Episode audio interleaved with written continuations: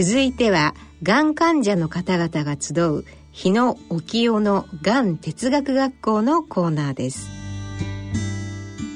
大人のラジオ。日野沖代のがん哲学学校。えー、さて今日は日野先生のお誕生日ということでケーキを用意しております。では皆さん参りましょう。せーの。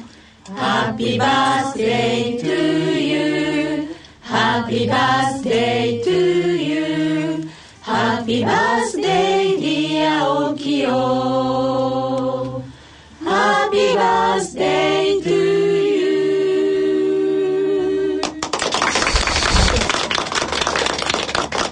おめでとうございますおめでとうございます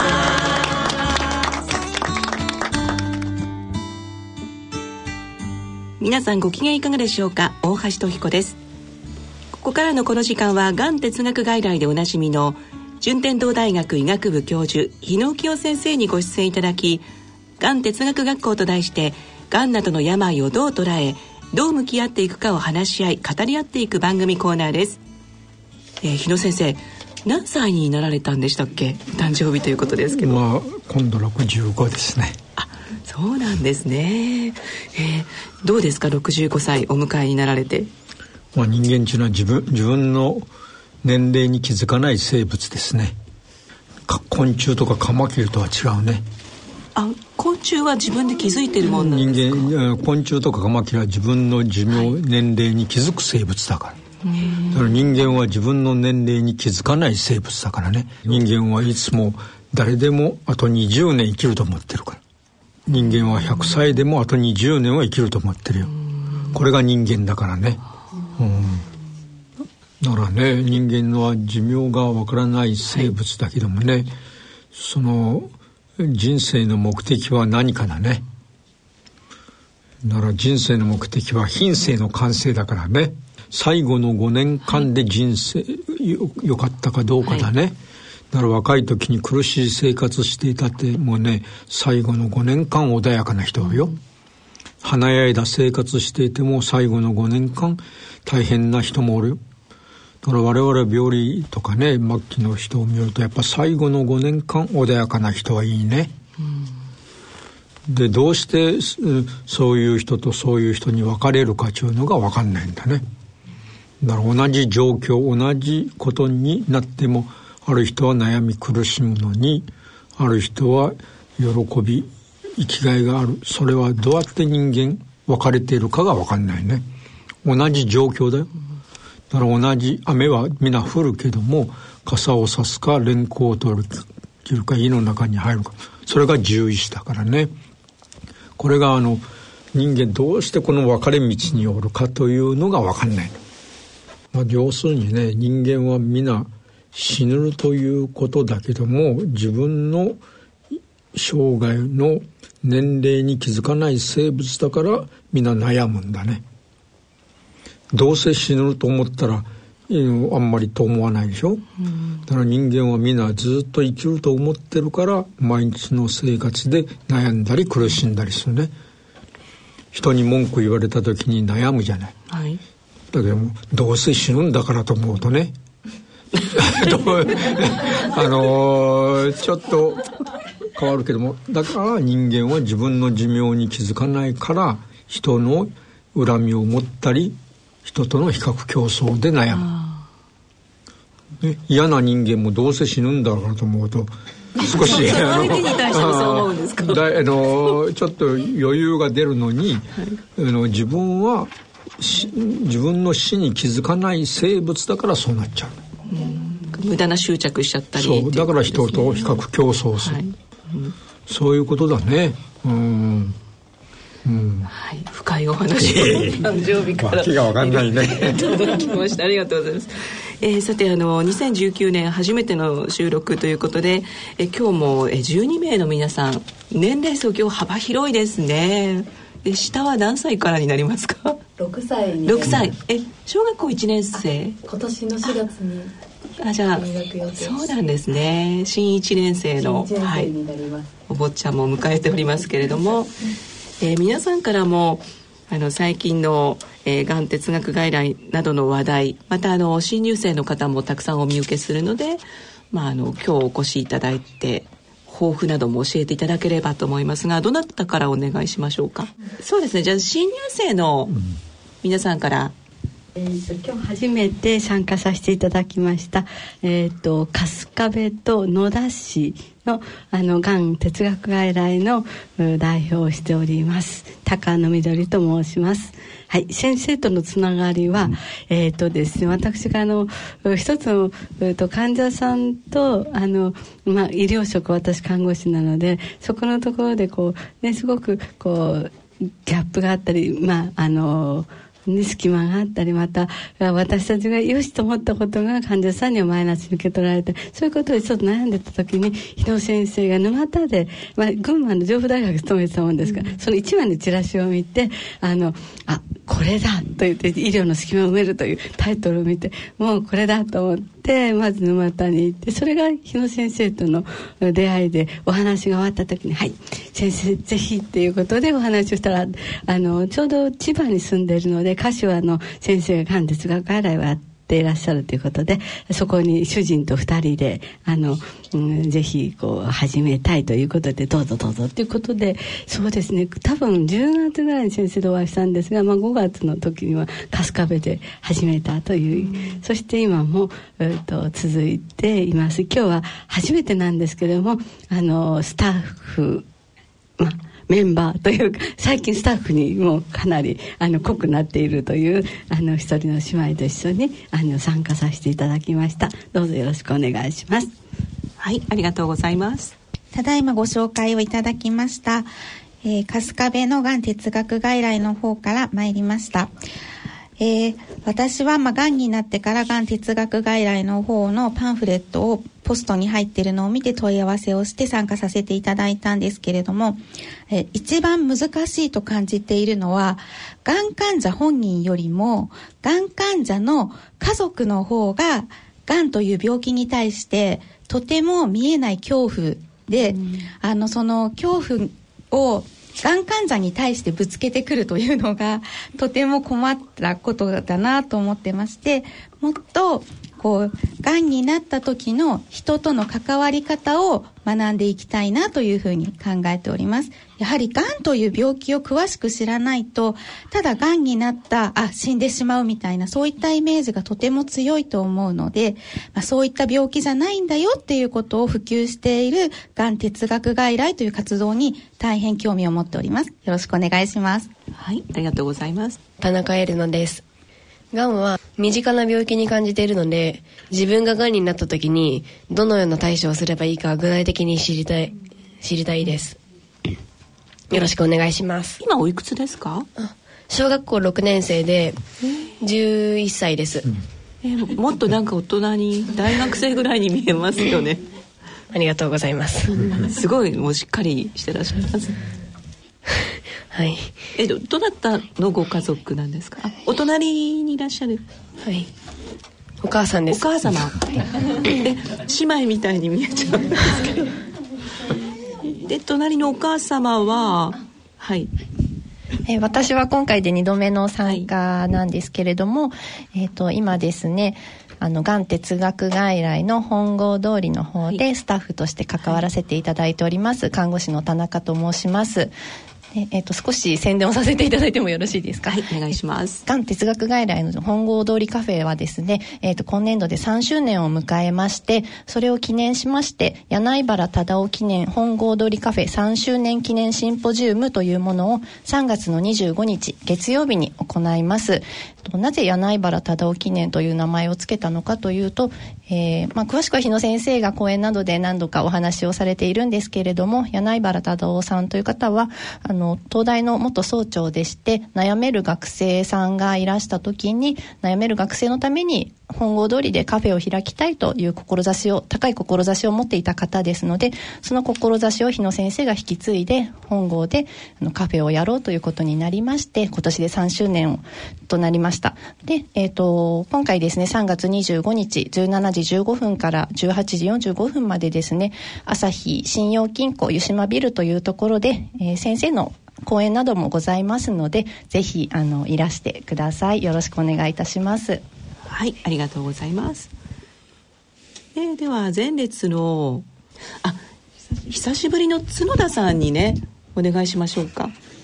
久しぶりなのでちょっとすごく緊張してしまいますがえっと1年ぶりぐらいの多分スタジオです。えっと去年ちょっといろいろ手術したり抗がん剤したりその後ちょっと体調崩して救急搬送されたりとかしてでその救急搬送された時に脱水状態だったみたいで、で、ちょっと記憶障害になってしまって、で、いろんなことを忘れていて、で、ちょっと自分の状況もわからなくて、で、普通に出かけたりとか、あの、まあ、ご飯作ったりとか、本当に普通の日常生活もできなくて、ちょっとすごく大変だったんですけど、またこうしてこう、自分で一人でこう出かけられるようになって、またこうしてラジオ収録に参加できて、嬉しいです。もしご心配かけていたら、あの、もう元気になったので安心してください。もう本当にすごいお元気そうで、よかったなって思ってます。ありがとうございます。なんか、やっぱりずっと人に会えないっていうか、そういう生活が続いていて、で、やっぱり私、まあ地元とか、あの、池袋とか近いので、会いに来てくださる方から刺激をもらいたいっていう連絡をしたら、会いに来てくださる方が何人かいて、その中に大橋さんも会いに来てくれて、すごく嬉しかったです。お茶をさせていただきました。やっぱりこう人と会って話してるとこう、なんかいろんなことを思い出してったりとか、やっぱりすごく楽しい時を過ごしたので、とっても嬉しかったです。じゃあまたよろしくお願いします。はい、こちらこそよろしくお願いします。春日井さん？はい。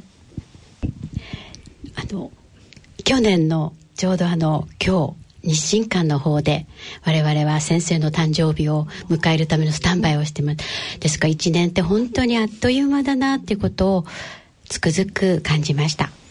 であの私はあのこの1年やはりあの後ろのの斉藤さんと同じであの映画の方でのあの取材を協力いたしまして、うん、であのね。4人の中の1人になっております。であの先生はあの先ほどあの人間の寿命云々って話しましたけれどもあのよくこのアダムは何歳だった？あるいはノアは何歳だったかっていうことをよく講演会で不意に刺されることがあるんですねで何度も何度も聞いてるのに瞬間ね本当に頭真っ白になって、あれな、な、何歳だったっけな、なんて思ってた。僕はいつも言ってるよねって言われるんですけど、何度も何度も言われても、何度も何度も忘れるという。だから長生きできるかなともちらっと思っております。はい。失礼いたしました。えー、今映画のお話が出ましたけれども、えー、5月3日公開になります「がんと生きる言葉の処方箋」というまあ、がん哲学外来のドキュメンタリーの映画の主演女優が松本の斉藤さんですか？と春日井さんと。ダブルで、はい、主演。あ4人主役がいらっしゃるんですか？ね、先生は先生を入れますと5人ですね。はい、えー、では斉藤さんからも映画の宣伝などあと撮影の雑感とかご報告とかいただければと思います。あお子さんが喋りたいみたいですね。えっと昨年の本当この時期からあの撮影に入ったんですけれどがんと共に生きるって言いながらもあのちょっと今ねあのお子さんがなんかマイクを 持ってあげるよって持ってくださってるんですけどそのマイクの方向があっちこっち行ったり。すいません。え先に僕からさ、はい、自己紹介とかしてもらっていいかな？お名前お願いします。斉藤千恵美。お母さんの名前ですね。はい。斉藤俊と申します、はい、一緒にあの映画の中にも出させていただいたんですけれども本当にがんと生きるって言っても日常なのでそれがどう映画になっていくのか全然イメージがつかないままあのきっと春日井さんも一緒でこれがどう映画になっていくんだろうって思いながらで完成したところをあの一足先に見させていただいたんですけれど世代でも違ったこのがんとの向き合い方があのまとめられていてあ自分だけを切り取ったものじゃなくあの全体を見ることであ一貫と生きるってこういうことなんだななるほどなっていうふうにあの感じました。でも撮影自体はなかなか大変で でした。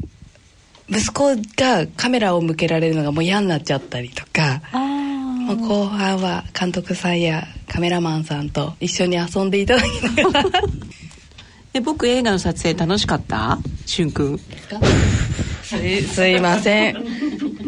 ろうそく吹き消してるんですかね？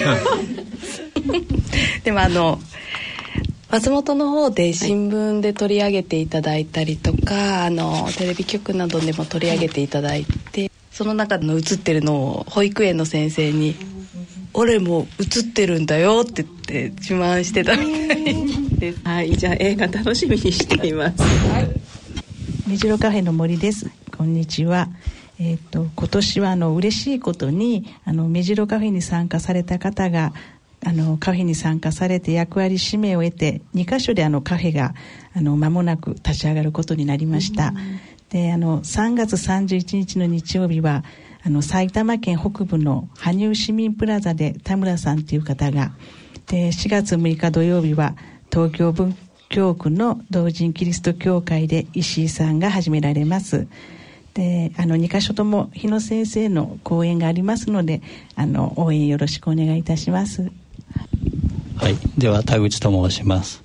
えー、っと私はこちらにあの参加させていただくのが2回目になります。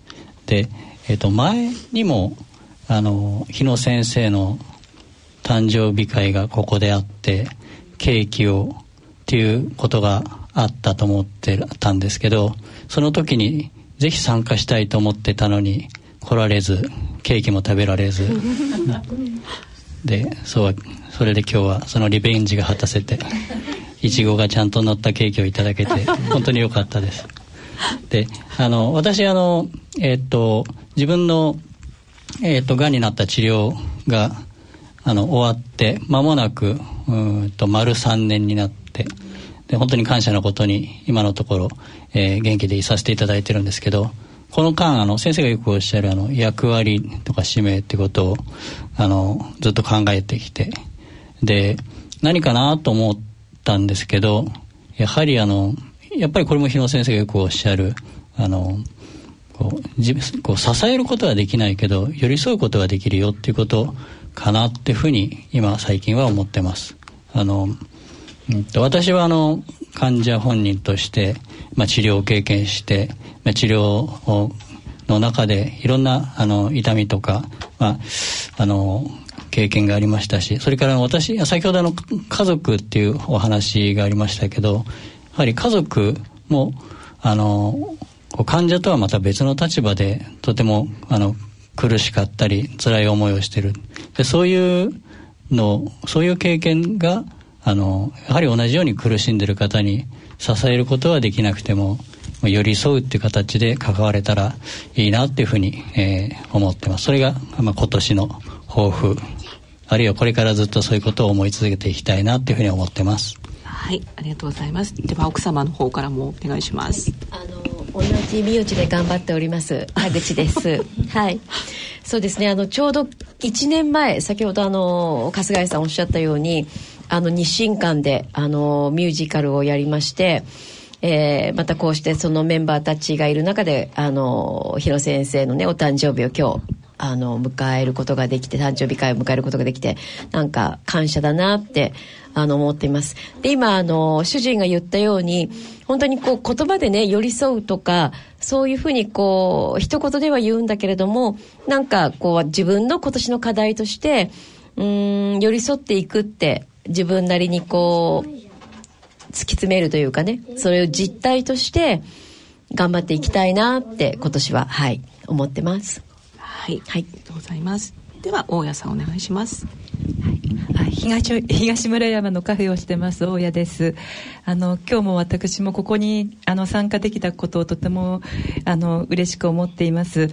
あの2019年が明けてからえー、1月と2月あの2回もカフェをしてるんですけどもあのやはり参加してくださる方があのその場を作ってくださるっていうのをあの毎回感じていてあの自分たちはそのカフェを開いてその本当に頑丈なあのいい加減でないっていうものをあの常にあの用意してあのお茶を飲んでもらってそこで互いがこう語らうっていう場作りだけだなっていうのをあの最近とても感じていてあの東村山も今年で5年を迎えるんですけどもあの私は本当に自分が治療しながらこのカフェの活動ができているってことがとても生きがいになっていてあの本当にあの良かったなっていうふうにしみじみ感じているこの頃ですあのこのラジオ収録にも参加できて本当にあのうれあのありがたいなっていうふうに思っています。はい、ありがとうございます。えーと、このラジオ収録もすごい久しぶりなんですけれども、その間にもまたどんどんあの活動が広がってるなっていう感じがしますが、日野先生。そうですね。まああのこれはあのこういう時代の流れというかね、あのでやっぱりさっき言われたけど困っている人と一緒に困ってくれる人がいるかですよね。一緒に困ってくれる。そう、はい、これが犬のおまわりさんだね。犬のおまわりさんですか？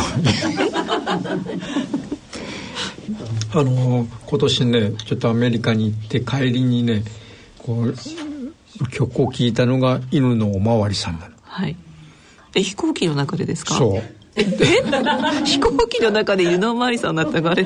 ました、うん、でこの前その前にここに来た時にまあ言ったのがあの「あのサザエさんもだけどもあれだったね。ドラえもんもそれからあの、えー、アルプスの少女ハイジは、はい、それは映画だね。でもねそういう昔聞いていた時には何も感じなかったのにね「犬のおまわりさん」って昔からある歌じゃない、はい、何も感じたなかったのにがん哲学外来を始めてねそういうのがなんとなく気になるというかね少し丁寧に観察できるようになったね。すると犬のおまわりさんの曲なんかでもサザエさんでもいいんだけどね全部覚えてるわけじゃないけども1行ぐらい覚えるね。はい、でこの歌の意義は何だったのかなというのを感じるような習慣になってきたね。で犬のおまわりさんなんかは困っている人と一緒に困ってくれる人という、これがね、ある意味ではがん哲学外来の理念なの。温かく迎え入れるということですね。これがね、あの、普通、だからこれががん哲学外来の理念でね、がん相談とか、そういうのとちょっと違うんだね。はい。あの、だから回答も、わけもわかんないのがいいね。あ逆にあえて。あの相談に乗るちゅうのはね相談に乗ってあげますよという視点じゃない。上から出て上から目線。やっぱ馬の上から花を見る視点だね、はい、馬を降りて同じ目線で花を見ていないというかね、うん、そういう意味では困っている人と一緒に困ってくれる人は何を言っていいか何か解決方法が分かっているわけじゃないよ。うん、それでいいんですか、ね、それで相手はあの納得するね、これが不思議だね。だから人間っていうのはそういうねあの涙とともにパンを食べたものでなければ人生の味が分からないというね、まあゲーテが言ってるようにね。やはり解決とかね答えがなくてもいいからそばにいつも自分を関心を持ってくれる人がいるというだけで相手の悩みは解消するね。これが不思議だね。ということですね。犬のおまわりさんのお話でした。素晴らしいですね、うん、さて先生また新しい本が出ますね、うん、この後、うん、えー、命の言葉社フォレストブック、ブックスから「種をまく人になりなさい」というタイトルの本です。だから皆さんもね今日来ておられる人も種と思わないとね自分で。皆さんが種。そう、はい、自分で小さな一粒のねからし種のようなね存在であるけどもそれをちゃんとまくといつか花が咲くからね。だからそ人間なんてそういうもんだね人が協力しようがたくさん人がおろうとそうじゃなくて一人でもできることがある、うん、これがからし種あの種をまく人になりなさいということですね。で帯に「あなたの今日の役割は何ですか?」とありますが。役割使命ですね。今日のなんですか、ね、そう。明日過去のことを振り返ったりね、はい、明日のことを思い煩うじゃなくてね。今日一日一日を全力を尽くすというね、人生茨の道にもかかわらず宴会ですね。毎日宴会と思わないと。過去を振り返ったりね明日のことを思い煩っても仕方ないね、うん、そういうことですね、うん、これはあのもちろん患者さんとかご家族の斉藤さんのことも出てるよ。そうなんですね。日野先生にあのお名前を出していいですかっていうメールを頂いててあのどの本かは存じ上げなかったので、この場で初めて。知りました。あじゃあまだお読みになってない？はいまだはい。楽しみです。楽しみです。はい。でもこちらの本もいろんな立場の方が読んでくださってきっとなんかいろいろ心にしみることがあるかなって思います、ね。まあ、読んでくださるとね出版記念会もやるからね、はい、みんな本読まないからね。えでも先生の本ベスあベストセラーですよね、えー、死生観部門そんなことないけどね。あのただね今本を読む習慣がないね。うん。それは週刊誌とかね新聞、まあ、の電車の中で読んでる人おるけどもねネットとか見ている、えーだからもう一日一時間深刻にその一つの本を読んでいる習慣がないね。あのネットで情報を集める1時間と,、うん、と本として一冊の本を読んでいる1時間とやっぱり違いますかね。ちゃんと本を読むとね、はい、赤線を引いたりするからね、はい、ネットはパパッと見読めるけどねやはり自分の脳脳のね引き出しに入れる言葉はなかなか見出せないね、うん、やっぱり本を読んで赤線を引いた言葉は脳の引き出しに入れるね。うん。それを1日1時間でいいね長いことをやる必要ないよ。1日1時間深刻に読むとね200ページの本は1週間で読めるの、うん、そうすると1年間50冊読めるよ。ね僕はねさりげなく言うとね19歳の時からそれをやってるの。あじゃずっと今もそのペースで読んでらっしゃるんですか？だけどもまあの何回も同じ本を読んでるからね。それはあれなんだけどもな今日柳原忠夫の話もされたけども、はい、南原茂とかねニトベイナゾ内村勘三の全集ってあるわけですよ。で南原茂の全集は10巻で一番少ない。あとは20巻30巻あるでしょ？そういう本も買ってねあの読んこれがねやっぱり19歳の時からやったからできたね、もう南原茂の本なんて全巻実習3巡目だよ。で19歳の時に読んだ赤線と今の赤線全然変わらないね。あそうなん、ね、人間は何の進歩もしてないね 新しいところに線が増えていくという感じではない、ね、もう19歳の時に線を引いたのを全く同じだよ。だからたまに夏休夏にね我がふるさとに帰った時に僕の前若き日に読んだ本がこうああるけどね、うん、それをささっと見るとね全く同じ感じだね、うん、赤線を引くのも19歳のとこに引いていたと思うとね今日は6歳と十何歳やったっけ？6歳。だったら僕なんか人生3歳にしてね、えー、やってるからね。6歳なんてもうねあれだよ。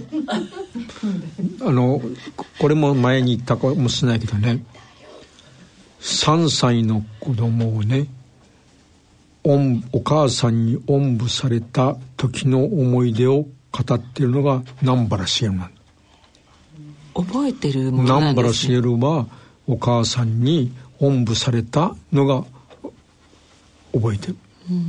だから僕も3歳の時に病気になって無依存だけども隣の村に母親がおんぶして連れて行ったのも3歳だ。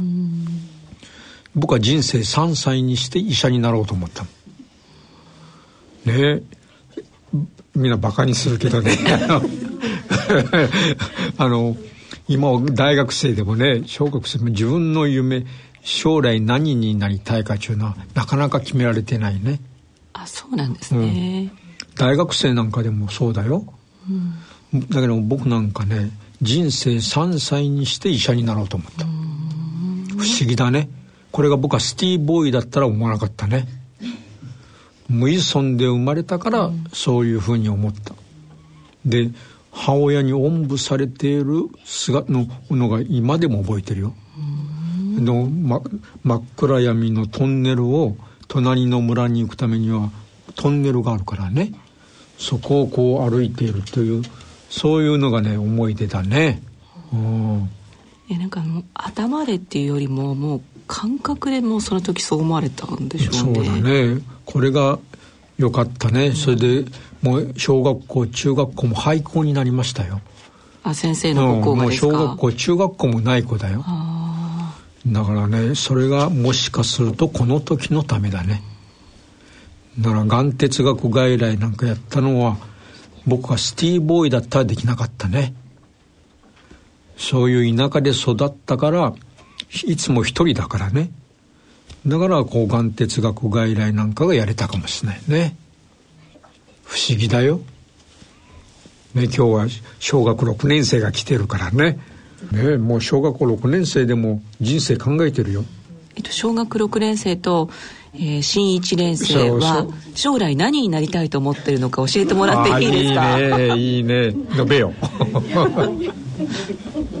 では6年生からお願いします。具体的に分かってないんですけどあの人と喋るのがすごい好きだから知り合いの増える仕事がいいなって思ってます。あ素敵ですね。お母さんのお仕事をご覧になっててどうですか？うーん。大変っていう話は聞いてて 聞いてるんですけど仕事が楽しいみたいだから憧れる時もあります。あじゃあそれも選択肢の一つっていう感じなんですね。そんな感じです、まあ、人とお話いっぱいできる仕事ですもんね。はい、お母さんどうですか？そうですね。あのまだ具体的にあの日野先生のようにあのこの仕事になるっていう夢はまだないんですけどこれからいろんな経験をして、まあ、人といっぱい知り合える仕事、まあ、こういったがん哲学外来でもいいですしそういった仕事以外のことでもいいので何かあの自分の好きなことをどんどん伸ばしていってもらえたらななんて思ってます。さあでは隣のしゅんくん。新1年生は？カービカービィ。あのゲームのキャラクターで何でもパクパクあの食べちゃう。えカービィのどこがいいの？カービィのどこがいいですか？どこも。全部？全部好き。えっ、としゅんくんはさっきから何の絵を描いてるんですか？電車の絵をすいません。ガキガキ描かせていただいて。あじゃあ電車も好きなんですね。穴 穴を描いてる。穴？穴 なんか前衛的ですね。本当に。ねえこれ一番綺麗なところにして。んの？マイク二つ目。なんか自由な感じでいいですね。えー、しゅんくんお母さんは優しいですか？怖い。怖い。鬼。どんな時鬼？どんな時に怒られるの？い今怒られない。ここでは怒られない。皆さんがいらっしゃるから。よかったですね。僕はねさりげなくこれは放送じゃないけどねあの小学校の時とかね中学校にいつも母親が学校の先生に呼ばれてたよ。日野先生のお母さんが、うん、僕はお父親は船乗りだから、はい。家にいないからね。母親があの僕が犬学校で言うこと聞かずっていうかね騒いだりなんかして僕は僕は真面目な子だったと思ってるんだけどね。日野先生は学校で騒いでらっしゃったんですか？騒いではいないんだけどね。学校の先生が母親を呼ぶ注意するわけ。だからいつも僕のお母親はあのあの兄弟はみんな戦死してるから母親が家を継いでね、祖父がおるでしょ？祖父はもう亡くなる45年寝たきりだったからね。それは僕があの小学校中学校ぐらいに倒れたからね。で母親がいつも家で介護してるわけ、なのに先生は来いっていうわけだからね。でその時に行って隣のおばあさんに今学校に行かないかんからおじいさんを面倒を何かあったらお願いしますって行くわけ、で帰ってくるでしょ？でだけどもそのおばあさんがねいつもね母親に言ったのはね「お母ちゃん心配することないよ。この子は大人になったら立派な子になる」とねいつも僕の母親を慰めていた。それを母親が僕にいつも子供の時から言ってる、そういうのが教育だね、だからあのたとえ小学校中学校でね言うこと聞かずでやってもね誰かが関心を持ってくれる人がいるとその人のためにも頑張らないかんと思うとあの頑張るじゃない。ねいやあの日野先生が学校でどんなやんちゃをされてたのか すごい想像がつかないので気になるんですけどうん、僕もいい子だと思っていたからね。あご自身はですよねいやそれでねそれでね高校の時にい一クラスのい一時間ね自分の悩みについて書けという授業だったの。高校1年生ぐらいの時かな。あの一クラス40名ぐらいのクラスでね自分の悩みを書けという45分の授業だったその時に「僕一人ない」って書いてあった悩みはないって書かれたんです、そうしたら怒られてね。えじゃあ1時間何をされてたんですか？僕はないって書いてそしたらね悩みのないような人間はダメだと言われてね。だから悩むっちゅうのがみんないいと思ってるんだね。だけど僕は悩みはないんだもん。だけどみんな悩みなんて人と比較競争で悩んでるでもそういうのがないとね人間の悩みってほとんどなくなるよ。あじゃあもう高校生の頃からもう達観されてたんいやですか？ねひいつも一人だからね。人と比較競争なんかしてないもん。子供時代から。だからね悩悩まはないんだよ。それは自分の人生将来何になりたいかとかね。そういうのは悩むかもしれないけども、それは悩みじゃないから。うん。だから人間は悩むなっていうことなんだよだから人間は順境も逆境もないと。悩むなっていうこと。え順境も逆境もないんですそれは存在自体に価値があるから。えじゃあなんで今逆境だって思っちゃうんでしょみんなそれはあの人と比較競争したりね。だから順境も逆境もないといった人間がおるんですよ。うどなたですか？それを言え。答えは？ニトベイナゾ。はニトベイナゾの本を読むと順境も逆境もないって書いてある。ね。だから悩むなっていうこと、自分の存在自体に価値があるからね。存在自体に価値があるから。ハッピーなんか求めていないもん。ハッピーなんて外面的なものだからね。人生に期待するとそうなっちゃう人生から期待されている存在だから。これが存在。あ期待をしてうん人生に期待するとハッピーとかね、えーえー、そうするといつでも失望に終わるでしょ、えー、人生から期待されているから存在自体に価値があるから、うん、そういう悩まなくなるわけ、うん、これがね今大切だね、うん、でもそれを高校生の頃からお分かりになってた先生ってすごいです。3歳の時だよ。人生3歳にしててあるじゃない。ねだから三つ子の魂。だからね3歳の子でもでも考えてるよ。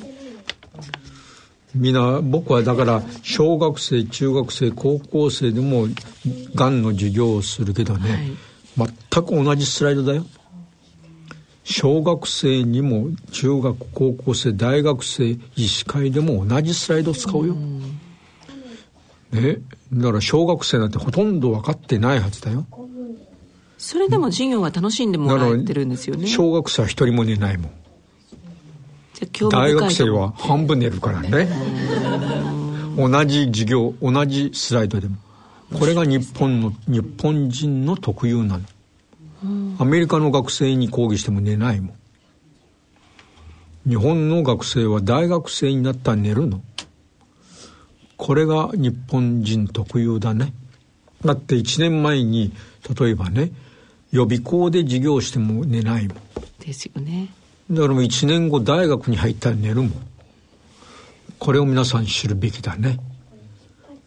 これが日本のね特徴でねこれがあれをすると日本は劣化するよ、うん、だから小学生であろうと、ね、3歳であろうと大学生であろうとやはり、えー、人間としてのあの使命役割中ののねどういうふうに教育したらいいかっていうのがテーマだね。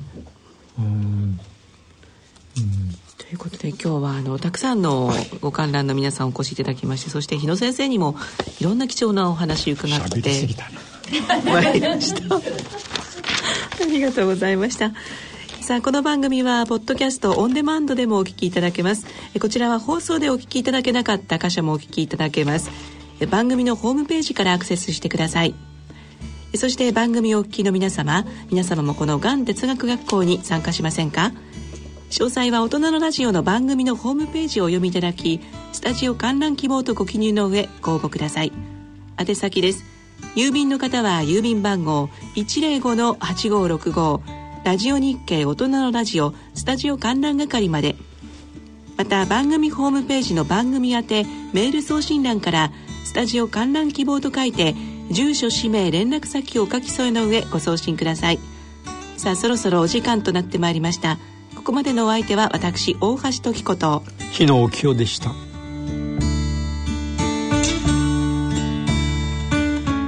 以上日野清のがん哲学学校のコーナーでした。